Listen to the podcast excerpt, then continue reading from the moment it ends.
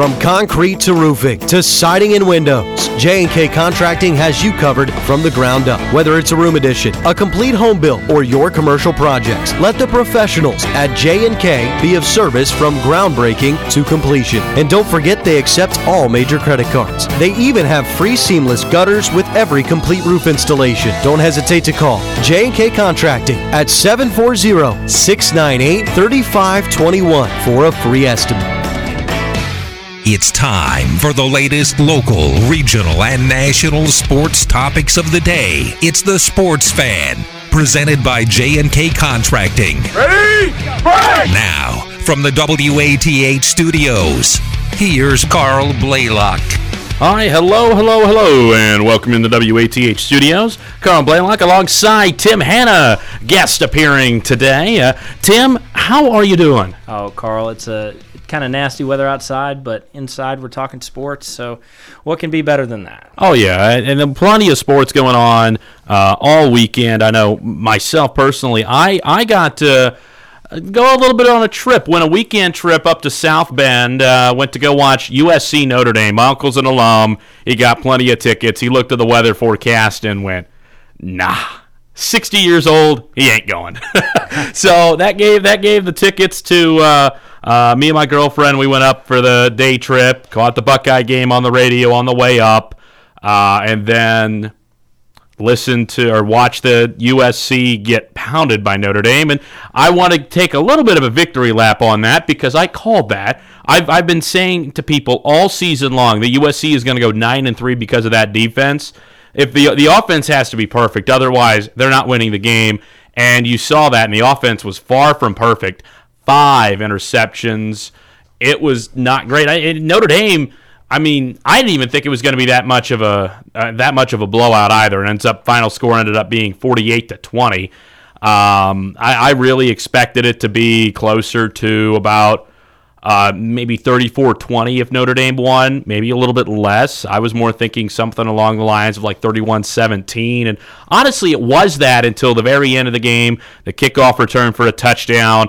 And the fumble return for a touchdown as well late in the fourth quarter of that game really pulled the game a bit farther away than what it really was. But it was really a dominant performance by Notre Dame's defense, and USC showed cracks. Yeah, and I think if you're USC, and especially USC fans, they need to kind of take a step back and really assess where this team is at. Coming into the year, obviously, all the hype around Caleb Williams, you know, going to be the number 1 draft pick, defending Heisman Trophy winner. There was a lot of expectations for this team. And as the year slowly progresses, we got through those first couple weeks, the nation was kind of put on attention that the Pac-12 is probably the deepest and best conference out there. So if you want to compete and get back to the Pac-12 championship, then you're going to have to be perfect every single week. We knew about the questions about their defense coming into the year, and it's really been on display in a lot of the big games they played. Colorado's offense really wasn't able to do much to that defense. They kept it closer than I think a lot of people thought it was going to be. But as they start getting into some of these tougher Pac-12 games especially, it's going to be really difficult for them, and USC fans are going to be in for a bit of a rude awakening. I don't have their schedule. I know they've got Utah, they have Oregon and Washington back to back as well. That's absolutely brutal. They're not going to come out clean on that. Yeah, they've got this week they have Utah. Week.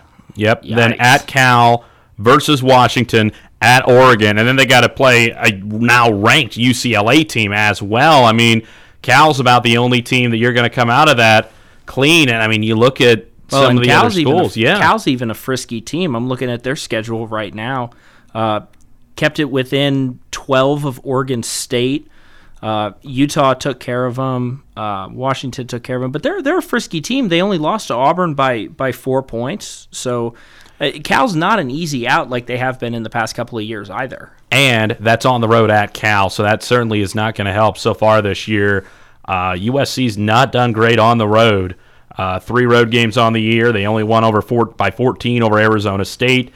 Barely held off Colorado 48-41, and then the aforementioned drubbing I got to see in South Bend Saturday, the 48-20 loss to Notre Dame. So it'll be interesting to see how they shape up against Utah, but They've not looked good the last few weeks for certain. And I think if you're Notre Dame looking at this too, it kind of relaxes you at coming off the loss at Ohio State and then kind of squeaking one out against Duke. It really kind of gives you an idea of where you're at too if you're a Notre Dame fan, because they can still compete with the top teams in the nation. And I think that's a good win on their schedule when we get down to the end of this and we're looking at the fourth team that's going to get in. I think this is a good win to add to their resume. They still have the two they have got, because they've got that loss to Louisville too. That one's going to be really not great. But you look at it, Louisville's ranked as well. The amount of cannibalism that is going on right now. If we have a 2007 like season, that could be a possibility. Louisville though, I don't think they're ranked anymore because they got embarrassed by Pitt. Are they not ranked? No, I don't. They might. I think they might still be ranked, but they are. They went from 14 down to 21, and honestly, could have been lower considering the fact that this is a Pitt team that their only win was over a winless FCS opponent before this game, and they beat Louisville by 17. Plummer for Louisville, he had 2 picks. The running game really didn't get going for Louisville. They were probably the better team, but. The Panthers, they just showed up to play, and you know what? Playing at Heinz Field, Acusher Stadium, whatever, that's a tough place to play sometimes in college, and it bit Louisville. It's not the first time it has. It bit them quite a few times back in the Big East days, but certainly that's one that stings. It does, yeah. For the Cardinal, they were looking like they might have a shout for the ACC and possibly the college football playoff, but a loss like that to Pitt is going to hurt them. It does. And the ACC is still fairly top-heavy, I think, when you're looking at North Carolina and Duke up there. Florida State as well. I mean, they're obviously the top dog, but some of these other teams, like I can see Florida State, North Carolina championship. I think they're in separate divisions, or am I? I don't think they have divisions in the ACC anymore. Oh, that's right. They went away from it. So, I could even see. Let's check out Florida State's schedule. They do not play each other. Florida State's got Duke this week, and that could be a big one if the Blue Devils are able to pull off an upset there. Yeah, looking at North Carolina's schedule, they got a pretty easy schedule the rest of the way up until the last 3 games. They got Virginia next week at Georgia Tech, which could be a little bit tough, and then versus Campbell, FCS opponent. But then the last 3 weeks are going to be tough. Home against Duke, which are still looking pretty good. I believe they lost Riley or Riley Leonard for the season. Did they not? I believe he or was did, only was out he for a couple weeks. Let's see. He hasn't played since the Notre Dame. I know that injury looked bad. I'll look and see. But they've got a tough game this week against Florida State, so it'll be interesting to see. I don't think he's going to play. It doesn't look like he's going to play against them, which, I mean, that makes sense. I mean, that's going to be a tough injury to come back from. But once they get back, if Leonard could be back at that point, that's going to be a tough game for North Carolina. Then having to go on the road at Clemson and at NC State to end the season, that's a tough little finish there. So we'll see what ends up happening for the Tar Heels. A few other games that were interesting. Alabama did not look that good against Arkansas. 24-21 victory, but they really lucked out in that victory again. They did, and Jalen Milroe struggled again today. That day, 10 of 21, 238 yards, 2 touchdowns. Didn't turn the ball over. Which is something that Nick Saban can sleep well knowing. But he even talked about it during his postgame when he was talking about, they asked a question about Jalen Milroe, and I forget what the exact quote was, but it was essentially that he's going to take this film, look at it, learn from it, and hopefully come out better on the other side of it. He's already been benched once this year. I don't think that they're going to do it again and then give him another opportunity to play. I think if Saban ultimately decides to bench him, I think he's done for the year. I don't see them jumping back to him a third time. You see, the issue with that, though, is you kind of saw who was behind him in that South Florida game, and that wasn't really much. Exactly. You're kind of stuck in the same situation that you see with few NFL teams at the moment. I think right now the Arizona Cardinals. Another one would be The Raiders, the Patriots. Like you have these teams that you have about two or three quarterbacks that are about equal where they're at, and you can't do much about it. You can sit there and take the guy and pull him, but no matter what, you basically just have the same guy behind him. I really think that Milroe is their best chance to win anything for Bama, but I don't think there's much for the taking there. But they are 4-0 in the SEC, even if it is by a lot of these games the skin of their teeth. Oh, absolutely. No, the path to them to get to the SEC championship game is wide open. They got Tennessee, LSU, so two tough games there. And then really once they kind of sneak through those two games, Kentucky, Chattanooga, and Auburn to end the year. Obviously the Auburn game is always going to be a tough out, but Auburn's not having the greatest year this year. So the path is still open for them to get back to the SEC championship game. So you still can't count them out. You know what I mean? I really think that the SEC is real down this year. Absolutely. Yeah. I mean, like really outside of Georgia, who is there? I mean, Alabama's okay. Well, this is a weird year because I think about every other year we've had since really the BCS era, how many SEC teams have been ranked in the top 10 or the top 25 for that, and I'm looking at the top 10 right now, and there's just Georgia at the top. Go down to the top 15, you're looking at Alabama and Ole Miss in there, and then to round out the top 25, Tennessee, LSU. That's really saying something about the depth of the SEC this year. Yeah, for certain. And we talked about the Pac-12, how they're the best conference, and they probably had the best game of the weekend, Washington squeaking out a victory over Oregon, 36-33. Now, you can speak a bit more on this game than I can. I'm filing to Notre Dame Stadium, but keeping an eye on it on my phone, keeping updates and stuff. But it was I saw that Michael Penix Jr. had a real big game-winning touchdown drive, and then Oregon drove all the way back just to miss a field goal at the end of regulation. But what else happened in that game? Well, I'll start with the end of the game because that's when, after the Bobcats game, that's really when I was locked in on that game. Near the end of the game, there were some questions about the game management, I think, from Dan Lanning. I believe they went down and decided to throw the ball to get chunk yardage as opposed to just kind of running out the clock. They had a couple of timeouts left, so they were able. What they should have done was kind of just ran the ball and tried to get two or three extra yards, and keep them in the middle of the field. That way, that the field goal had the best opportunity to go in. But you got to credit Washington. I mean, it was an absolutely electric atmosphere. From what it looked like on the TV. Game day was there, so it was a huge, huge atmosphere, huge win for them.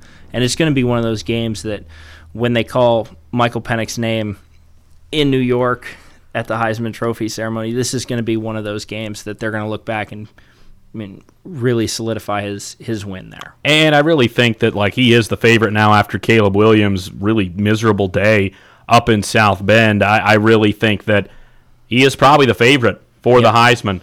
And they're going to have an opportunity. The nation's really going to have an opportunity to see those two guys go at it on November 4th when they play each other. But if you look at a kind of a mid-season Heisman moment for Michael Penix, it's beating Oregon last weekend. I really think that if Washington can keep their nose clean, which is going to be tough, but I really think Washington right now is the favorite to win the college football championship. I'm going to be honest right now. I'm not seeing enough out of Georgia, and Georgia's going to have a tough time without Brock Bowers, their star tight end. He's out for, I think, 4 to 6 weeks with an ankle injury. That's going to be tough for them to miss him because I think that there's been a few games this year, the Auburn game that comes to mind, that they would not have won without him. But I think Washington is the favorite. But look at this November. You have to go on the road at USC, home against Utah, at Oregon State, and then finish out with the Apple Cup at home against Washington State. 4 really good programs, all back to back to back. Well, I really want to see how their defense. I agree with you to an extent. I think that Washington has kind of solidified themselves as one of the 3 or 4 best teams in the country. But the one thing I want to see is how their defense plays. Obviously, or we know about Oregon's offense. Bo Nix has played college football for 100 years, so this guy knows everything about everything. But giving up 33 points at home is a lot of points to give when you're talking about a Michigan team that doesn't let anybody score, or a Georgia defense that has, over the last 3 years, not letting some of the great offenses that we've seen score. So I think their defense is going to be a good question. We know this team can put up points, 36, 31, 59, 41, 43, 56. Like they haven't scored under 30 points this year on offense. Yeah. So we know their offense is there, but the question is going to come down to their defense, right? And can they keep Georgia's offense or Michigan's offense or Ohio State or Florida State, whoever, on the sideline? Like that to me is the biggest question that they need to answer. Absolutely. It's going to be fun to watch down the stretch, as we'll switch over to the NFL after the break. You're listening to The Sports Fan, presented by J&K Contracting. Stay informed about the stock market from Goldsberry Wealth Strategies, weekdays at 5:30 on 970 and 97.1 FM, WATH. The report follows the news. Raymond James Financial Services, Inc., member FINRA, SIPC. Goldsberry Wealth Strategies is not a broker dealer and is independent of RJFS. My daughter Brinley is here at St. Jude. Coming here was literally life or death, and it was so scary. But St. Jude is fighting for one goal, like this one mission, life. And that gave us hope. We haven't received a single bill from St. Jude, so I really can just focus on what's best for Brinley. Finding cures, saving children. Learn more at stjude.org. This week on Football Friday Kickoff, playoff contenders are in the stretch and heading for home. We'll break down the possible playoff scenarios from the final week of the regular season. Plus, preview conference title deciding games in the SOC2, NBL Big, and MSL Buckeye. All this and more on Football Friday Kickoff, live from the Holzer Health System Studio. Friday at 5 on Pure Rock 105 WXTQ. Now, for more of The Sports Fan on 970 WATH. We are back in the WATH studios. Carl Blaylock alongside guest Tim Hanna. And NFL was popping yesterday. I didn't get to watch too much of it. Again, weekend trip to South Bend with a girlfriend, so I had to do. We went to the Notre Dame game. I was stunned she even wanted to go to that. I was so happy with that, man. That's how you know you've won as a boyfriend, when you're sitting there and she go like, you know, hey, I got 2 tickets to Notre Dame. Would you want to go? And she immediately goes yes and is so excited for it. I'm like, I won. It's a great feeling. I won. But. I didn't get to catch too much of the game. I think I caught the very end. No, I didn't catch the very end of the Browns game, because this was a hot topic up in Northwest Ohio. So up in Northwest Ohio, they have the Fox affiliate up there. And Toledo is closer to Detroit than it is to Cleveland. And this has come up a few times in the past where the local CBS affiliate, they normally cover the Browns games. But if Detroit is on CBS, they have to. They are contractually obligated to show the Lions game. Interesting. And so what ended up happening, and this happened before with the CBS affiliate, this time it happened with the Fox affiliate, where Browns 49ers is happening. We get to the end of that game. Last 2 minutes, nobody in Toledo could watch the end of that game, because they flipped over to the Lions game, because that's in the direct market. You had to flip over to the other game. Yep, that happened in I believe it happened in New York as well. Jets fan, I saw a lot of Jets fans on Twitter as that game was ending. The Fox affiliate flipped it over to like the pregame stuff that was going on over at the Jets game, Jets Eagles. And a lot of those people missed the end of the Browns-Steelers or the Browns-Niners game, which was, by the way, a fantastic ending. I'm not a Browns fan or a 49ers fan, but it was what a great ending. I saw the end of it where the 49ers' last drive was, I wasn't sure what happened there, because at first I thought they threw a pick, but no. I mean, the Niners had about the quickest 3-and-out I've ever seen. P.J. Walker had 2 interceptions but had a legacy drive. To drive the Browns into field goal range, and Dustin Hopkins with 2 field goals in about a minute and a half there. And then the Niners, they drive all the way down, but Cleveland weather. Yep. Well, the drive killer was the 3-and-out. Cleveland kicks the first field goal to go up, or to shorten the score 17-16, and there's like a minute and a half left on the clock, or there's like 5-ish minutes or something, like 3 minutes left on the clock, and the Niners go 3-and-out, lose a yard, punt it, give it back to Cleveland. Cleveland goes 63 yards, and they have to settle for the field goal there.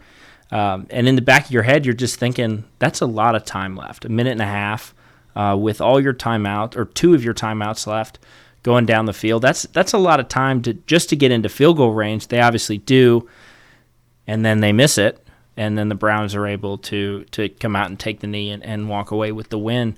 But I would have liked to see the Browns kind of stretch their time. Once they got the ball back and took the lead, I would have liked them to see – would have liked them to maybe run a couple more plays and just keep that clock rolling, force the Niners to use a timeout, because they ran so the Niners used two of their timeouts there on that drive that ended on the fourth down, or before the fourth down, to stop the clock. But yeah, maybe just would have liked to see them run the ball a little bit more near the end of that game and not give the Niners a minute and a half left. Yeah. But, you know, weapons were hurt. McCaffrey was dealing with some stuff.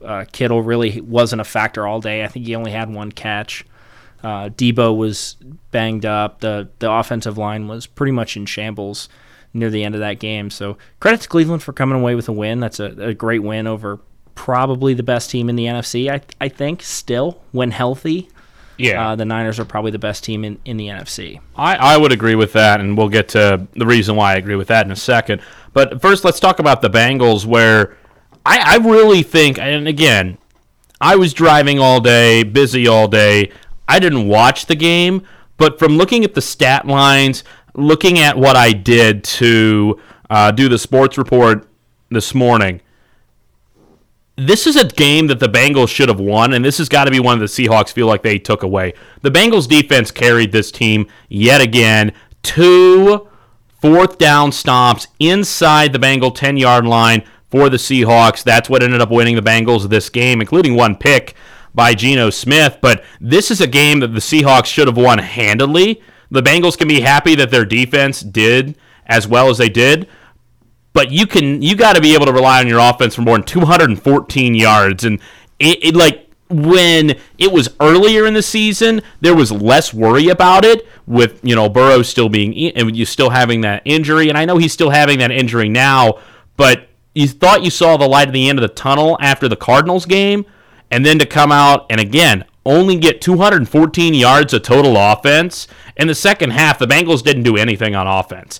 That's something that's got to be fixed. Absolutely. Yeah, 46 rushing yards is what I'm like. I'm also looking at the stat line. I didn't pay attention to this game a ton. I was watching the quad box and had it up in one of the corners, so I was checking in on it regularly, but wasn't really locked in paying attention to it. But you can't have 46 rushing yards and expect to win. What I will say for the Bengals, they are going into a bye week, getting back to 500. They're going to have this week to kind of reset and get their stuff in order as they move on further into the season, because their schedule doesn't get any easier. The 49ers coming off the bye, Bills, Texans, who are playing very good football for what we thought the Houston Texans were going to be. Nobody thought they were going to be 500 going into Week 6. And then obviously a couple divisional games, still have the Jaguars to play, still have the Chiefs to play. So the Bengals are going to have to use this off week, look in the mirror, and figure some things out about this offense. Something we haven't said really in the last couple of years. A lot of the questions have been about their defense, and so far this year their defense has kind of been the ones that have been willing them to these wins. They really have. And for the Bengals, you just, I don't know. They're not going to be, even with the 49ers injuries, they've got another week. Who do the 49ers have this week? Let's look and see. They've got the Vikings. So it's at the Vikings, but it's not like that's going to be a massive one. Yeah. Well, the Vikings are another team that I think at this point they're sellers, and they're going to have to move off some of these big contracts. And not to mention Justin Jefferson. He's hurt. That too. So that's going to be tough. The 49ers are going to be able to kind of rest up in that one, not have as high pressure of a situation. That's going to be a tough game for the Bengals. The Vikings did get a victory. They defeated the Bears 19-13. More because of their defense. Again, no Justin Jefferson. Kirk Cousins wasn't great, 181 yards and a touchdown. But still, Vikings get the victory, 19-13. That's something for them. The Colts took their annual beating in Jacksonville. Jaguars win 37-20. The Colts have not won there since they haven't won there since like Andrew Luck was like actually back in like 2015. Even when Andrew Luck was back in like 2018, we lost the game 6-0. I don't even remember that game, truth be told. I think that game was literally blocked from my mind because I remember looking back a few years ago and go, what? 6-0? I don't remember that game happening. And then, I looked at the box score and stuff and I went, yeah, that makes sense why I don't remember this game happening. But it's typical. I mean, like, I do not sports bet too much. I never would sports bet, to where I would, like, overdraw my accounts and stuff. But if I ever needed $1 million... I would put it on Jags' money line when they play the Colts in Jacksonville because the Colts can never win that. Even 2021, remember that? It was for the Colts to make the playoffs. Everyone thought it was a shoo-in because they're playing the Jaguars. I had been sitting there since week 2 going, this is how the season's going to go. We're going to regret losing that game because if we were going to get to the week 18, we're going to go and almost make the playoffs. We're going to get in if we beat Jacksonville, and we're going to get embarrassed in Jacksonville and somehow lose that game. And that's what happened. Well, I'm not going to lie to you, Carl. I did a very responsible 7-leg early slate pick'em yesterday. And I forget who told me. It might have even been you that told me that the Jags haven't, or the Colts haven't won in Jacksonville in that many years. And I was sitting on the couch yesterday, and I looked at it, and I was like, man, the Colts are frisky, but they're playing in Jacksonville, so yes. Give me the Jaguars. And luckily, I hit 6 of the 7 legs.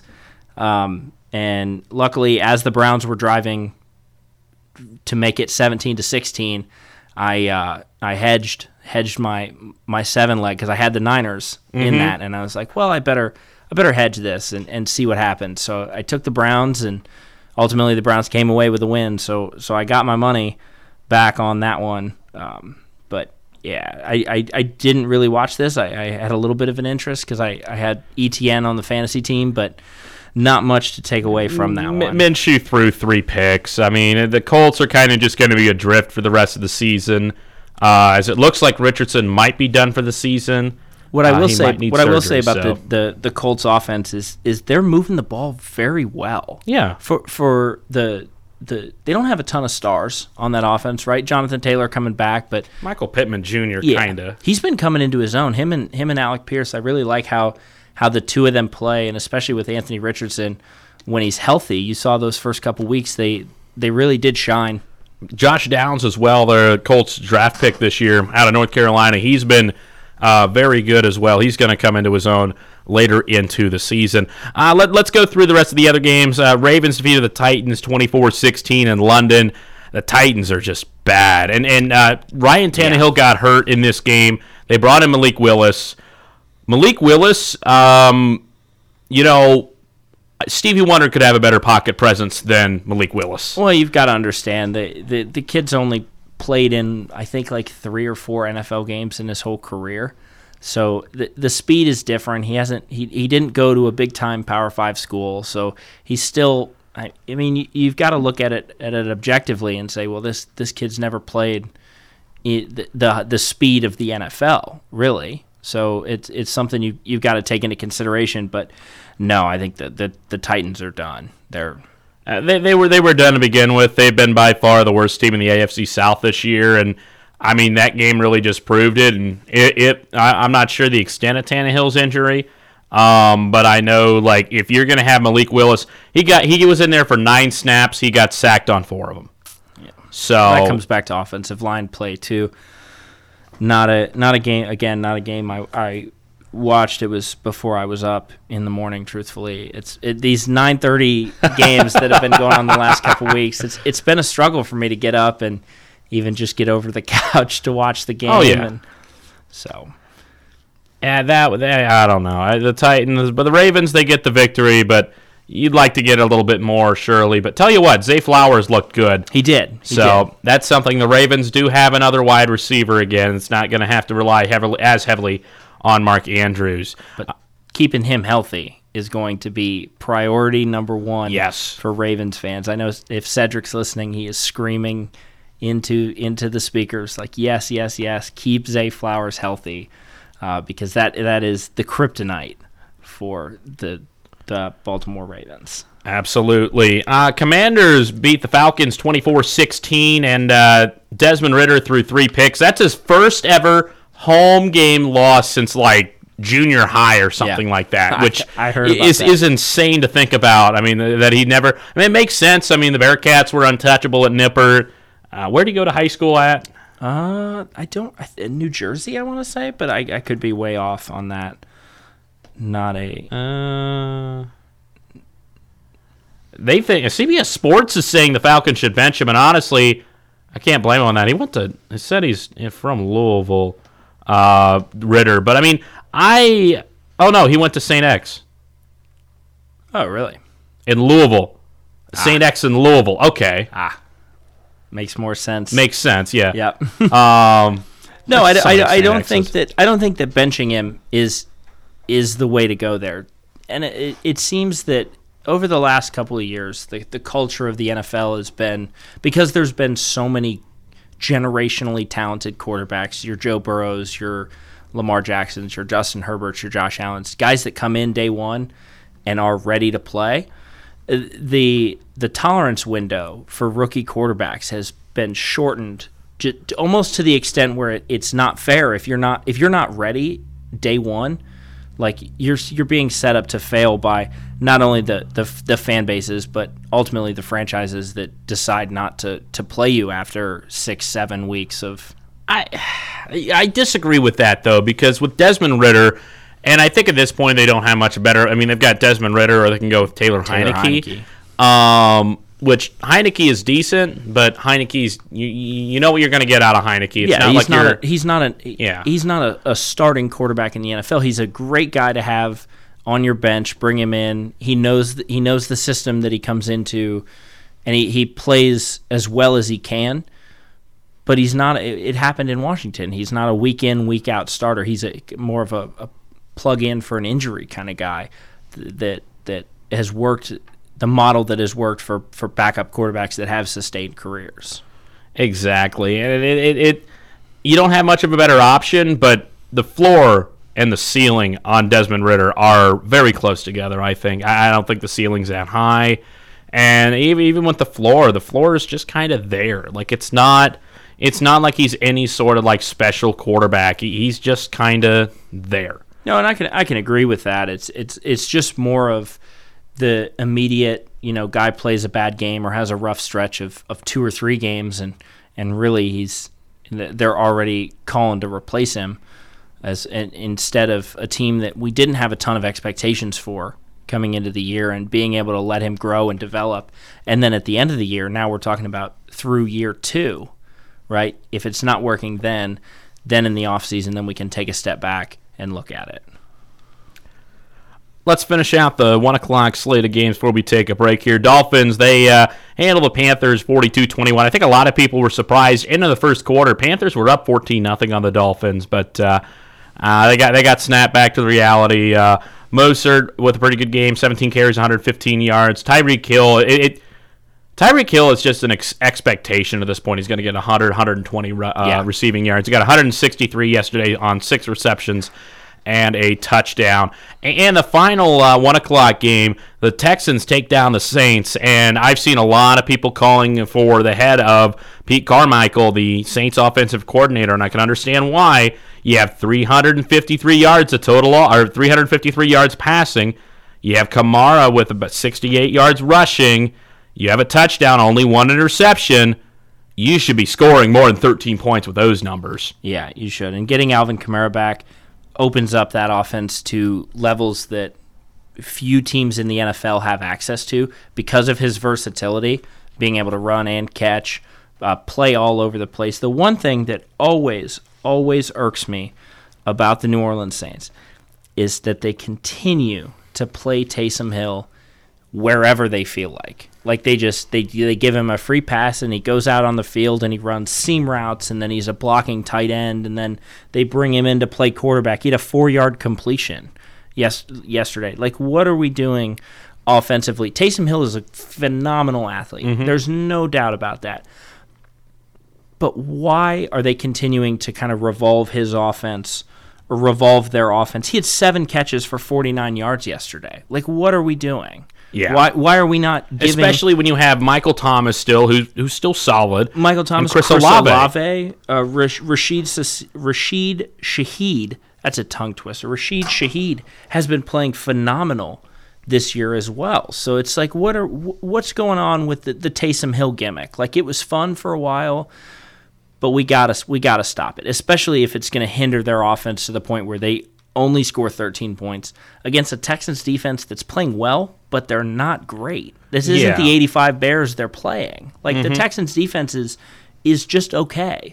It is a gutsy win for the Texans that really nobody expected anything out of, but C.J. Stroud is once again another generational quarterback that is going to be in there. We'll see if he stays healthy and keeps developing, but right now he's looking like the Texans' answer, and that's going to look pretty good for Houston moving on later on. In the AFC South, if you're the Tennessee Titans, you just got to sit there. Jacksonville has their franchise quarterback. Looks like Houston has their franchise quarterback. Indianapolis, if Big Tony can stay healthy, if Anthony Richardson can stay healthy, I think we've seen enough to where he is a very solid quarterback, probably, again, their franchise quarterback. And Tennessee, you're sitting there with 3 people juggling them. Who's the best person out there? And so that's got to be frustrating in the AFC South. We're going to take a break. When we come back, we'll look at the late slate of games, including a baffling decision by the Eagles. We'll talk about that after the break. You're listening to The Sports Fan, presented by J&K Contracting. Getting the right health care for the right problem can save you time and stress. That's why Ohio Health offers 3 types of care options right here in Southeast Ohio. Call your primary care provider when you're sick or when you need to manage your long-term health. Visit urgent care when you can't get in with your doctor. And go to the ER for severe life-threatening situations. Find out which Ohio Health location is your best choice at ohiohealth.com/rightcare. How to please the whole crew on game day? How about a 40-piece chicken McNuggets from McDonald's? Epically crispy, so juicy, so tender, and all the dipping sauces. Right now, 40 chicken McNuggets made with all white meat are yours for only $10.99. Well, yours and whoever you're watching the game with. My advice, double down on your defense, because 40 Chicken McNuggets disappear surprisingly fast. Ba-da-ba-ba-ba. Prices and participation may vary. Cannot be combined with any other offer or combo meal. Hello, football fans. This is Voice of the Bulldogs, Cedric Granger. After Athens' dominant 54-8 win at River Valley, the Dogs look to take down their rivals, the Nelsonville York Buckeyes. Can Athens make it 5 wins in a row and solidify their playoff spot? Find out on Friday. Join me and analyst Matt Frazee at 6:45 p.m. on 970 WATH. Local teams, local opinions. The Sports Fan on 970 WATH. This is The Sports Fan. Carl Blaylock alongside guest Tim Hanna. And looking at the 4 o'clock slates, the first one that jumps out is, how about the New York Jets getting over the Philadelphia Eagles? The Eagles, after the 49ers lost in the early slate of games, were the only undefeated team, and they could not make it out of the week either, thanks to some really questionable play calling at the end. It was not Jalen Hurts' best game, 280 yards passing, 47 yards rushing, but 3 interceptions for the Philly quarterback, including one that I don't know why the ball was even thrown in this situation. Let's set the scene. Jets have no timeouts remaining right after the 2-minute warning. Eagles have 3rd and 9. and you're sitting there and you're going, okay, you could either run the ball, take 40 seconds off the clock, punt it deep to Zach Wilson, who doesn't have that clutch gene. Zach Wilson's not driving the Jets 80, 90 yards for the game-winning touchdown, or even it was a game-winning field goal, but he's still not driving it 50 yards for the game-winning field goal. And or you pass it, get the first down, but then you're done. You know that's all. But if the incompletion, you give them a lot more time. Or what ends up happening, Hurts throws a bad pick. Like, it was not a good pass. Yeah, not at all. Jets return it back to the 15-yard line of the Eagles. No, I think actually the 8, because they scored the next play. Yep. And the Jets take the lead, get the two-point conversion. Eagles can't do anything on their final drive, and New York wins 20-14. And that's the game the Eagles should have won. I think if they run the ball, they win that game. And obviously hindsight's 20-20, but, I mean, I was able to catch the end of this game. And it just made me scratch my head. Like, what are you doing? Well, the one thing you got to say is they only had 80 yards rushing on the day. Hurts was their leading rusher with 47. DeAndre Swift only had 18 yards yesterday on 10 carries. So the Jets' front seven, I mean, we knew that going into the year. The Jets' front seven is good. So I don't really know what Sirianni was thinking. But... No, going to throw for it off the day that Hurts was having. He wasn't having a great throwing day already, so I don't know. Put the ball in the hands of your best player and make a play. You can never fault a coach for that. But run a QB draw, run the ball. Like the Jets don't have any timeouts. Yeah. There should not be any consideration to throw the ball there, in my opinion. But it ends up being the Jets' loss. The Raiders down the Patriots 21-17. Mac Jones with only 200 yards, including a game-losing safety pretty much at the end, taking a pretty bad sack. So I think the Patriots are 1-5. I think everyone's rejoicing about that. It's great to see a Patriots team that's not good anymore. I enjoy it as a Colts fan, but, I mean, you got to...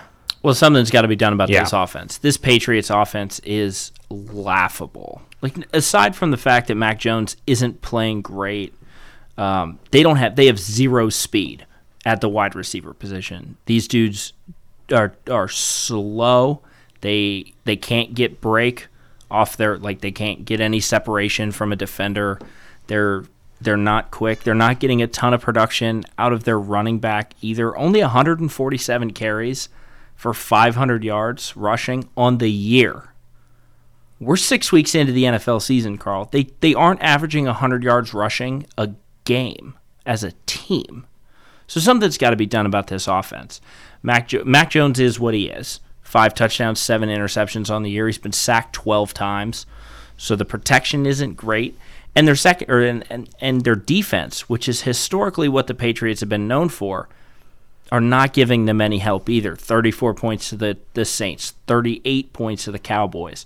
They held the Dolphins to 24, but that was before the Dolphins offense got rolling. That was in week 2. So something's got to be done about this offense, and Bill, tone deaf isn't the right word, but Bill Belichick needs to focus on the offense, I think is ultimately what it comes down to.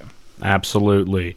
Rams took down the Cardinals 26-9. Kyron Williams had a big game on the ground, 20 carries, 158 yards, and a touchdown. That really helped the Rams, but you got to be impressed with the Cardinals. They're not that good of a team. They're 1-5, and deservedly so, but they fight, and if you don't give them their best, as the Cowboys found out, you're going to lose to that team. They fight. They were up at the half in this and obviously get pulled away. It's 20, ends up being 26-9, 20 unanswered points in the second half for the Rams. But still, I mean, for the Cardinals, you got to be happy. This team fights, and a lot of people were kind of questioning Jonathan Gannon, especially after you had the one all-access clip where it's like he's sitting there trying to pump up the team, and he's talking like he's in Office Space. Yeah. But he's using your voice a little bit. Oh, no, not even that. He's sitting there like, let's be motivated, guys. Nah, that ain't going to do it. So, no. But they are frisky. You're right. I mean, they hold their own with a lot of teams, and if you get caught slacking, they're going to beat you. Ask like you said, ask the Dallas Cowboys. They a game they should not have won. The Cowboys should have won that game by 3 scores, but they didn't. Yeah, Cowboys didn't play their best, and James Conner made him pay. And Josh Dobbs is doing, I think, everything he can, knowing that he's not going to be the starting quarterback there next year. No, he's not. The Cardinals are going to take a quarterback. But he's really sat there and been what the Cardinals need him to be. He's been a very good placeholder. And now I'll give you, and I'm going to set a timer for this. I'm going to give you 1 minute and 15 seconds. Oh, I don't ramble like that. Come on. I'll give you 1 minute and 15 seconds to talk about your Lions. Their 20-15 or 20-6 victory over the Tampa Bay Buccaneers. Go. All right. So here's the deal. The Detroit Lions need to get healthy. David Montgomery goes down. Dan Campbell said he is going to be out for a, quote, little bit with his rib injury. Amon-Ra St. Brown coming back. He's playing phenomenal since coming back from that injury. Jameson Williams coming back from suspension. Finally had a good week. Last week he was, frankly, played terrible. He was still getting into shape. He is, yeah. Game speed is a lot different than running around in practice and doing your own routes. 53 yards and a touchdown on 2 catches yesterday. I love Josh Reynolds. And Craig Reynolds, I guess he's technically the 3rd-string running back. He's not great, but he's a spark. I don't know if you saw the Amon-Ra touchdown yesterday. Craig Reynolds laid the best running back block I've ever seen in my entire life. I love that. Yes, and it ended in a touchdown, which ultimately sealed the game for the Lions. They got to figure out what to do with Jahmyr Gibbs. I know he's coming back from injury right now, but they've got to figure out how to use this guy on offense. That's all I'll say. Defense is playing great. Love those guys. And there we go. There it is. The 1 minute and 15 seconds, 75 seconds with Detroit Lions fan Tim Hanna. And last game of the day was Bills Giants. What was wrong with the Bills in this game? I can't answer that question. I don't know. It's truthfully, this was the least entertaining game of the day because I watched in on every game yesterday, and this was the least entertaining game of the day, which is crazy because the Bills are such an exciting offense. They've got playmakers everywhere. The Bills were favored by 15 points. I took the Bills team total at 30. Yeah. Like I thought that the way that the Giants have played this year, I thought they were going to absolutely run all over this Giants defense.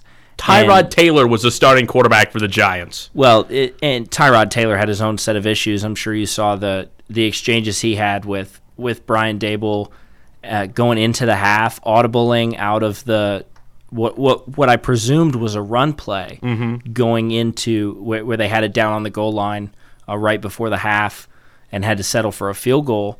But, yeah, I mean, another plug-and-play quarterback that, I mean, whatever. But the story is not Tyrod Taylor. The story is why the Bills only put up 14 points all in the fourth quarter for a comeback against the 1-4 at that time New York Giants. It wasn't good, and I don't know. I don't know what you can do to fix the Bills, because you see one week, you see what they did against the Dolphins, and then something like that, they got to be more consistent. And that was not a Super Bowl caliber team. I don't know if there really was a Super Bowl caliber team that played yesterday. The Detroit Lions. Okay, the Detroit Lions. Yeah, okay. Well, we'll give you that one. But maybe it's either the Lions, the Ravens. The Miami Dolphins. The Dolphins. I really think if the Dolphins defense can get back to scoring or preventing teams from playing good defense, I think the Dolphins are absolutely going to be in it near the end. Absolutely. We'll take our final break. When we come back, we'll do our surefire hot picks, and we'll preview a little bit of Monday Night Football, Cowboys-Chargers, after the break. You're listening to The Sports Fan, presented by J&K Contracting. What does Holzer mean to me? It's home. It's opportunity. It's community. It's a place where coworkers are friends and friends become family. It's a place that supports my community and a place where I know I can make a difference. Discover your opportunities right here at Holzer. Think Holzer first. Tune in Friday night for the Athens County Game of the Week on Pure Rock 105. This week, it's a matchup of teams trying to end the season on the right foot as Alexander travels to Meigs. Coverage will start with Football Friday Kickoff at 5, with the coaches show at 6:30 and kickoff at 7. It's the Spartans and the Marauders, Friday on Pure Rock 105. Are you looking for a fun, challenging, and rewarding career? 970 AM, 97.3 FM, WATH is looking to hire a new media consultant. This person will work largely outside of the office, meeting with clients and prospective clients, proposing advertising and marketing solutions to ensure customer satisfaction. A critical part of this position is building relationships with clients and learning about their needs. Sales and media experience are preferred but not required. For more information, visit yourtotalmedia.com. From concrete to roofing to siding and windows, J&K Contracting has you covered from the ground up. Whether it's a room addition, a complete home build, or your commercial projects, let the professionals at J&K be of service from groundbreaking to completion. And don't forget, they accept all major credit cards. They even have free seamless gutters with every complete roof installation. Don't hesitate to call J&K Contracting at 740-698-3521 for a free estimate. Now, for more of The Sports Fan on 970 WATH. Yeah, we got just about 2 more minutes with you. We'll give our surefire hot picks. Tim, you go first. I'm going Nick Castellanos' home run tonight. He's already got 4 in the postseason. Give me another one tonight, Carl. I'm going to go Cowboys money line. A matchup predictor for ESPN Analytics has the Chargers favored, actually, in this one. But I really think that it's going to end up being the Cowboys winning. They're pretty angry after getting smacked last Sunday night against San Francisco. To be fair, it wasn't anything the Cowboys really did wrong. It was just San Francisco was that better of a team that night. But I think they're angry. I think that they're going to come out and they're going to really dismantle Los Angeles Chargers tonight. I've not really seen the Chargers with much this year. So, well, Chargers are coming off a bye week, have that extra day, so it's really a bye week plus 1 day. But this is a prove-it game for the Dallas Cowboys. The national media is all over them after that loss to the pouncing that they got by the 49ers last week on Sunday night. I don't even think it was really that much with the Cowboys. The Cowboys played a good game. It was just the 49ers were that much better. I think the Cowboys defense is still trying to figure out life without Diggs. Yeah. Without Trevion Diggs. But, I mean, I wasn't really sitting there going like this is a bad Cowboys team after that game. It's just, wow, this 49ers team is that good. And I think they're going to prove that tonight and take care of business.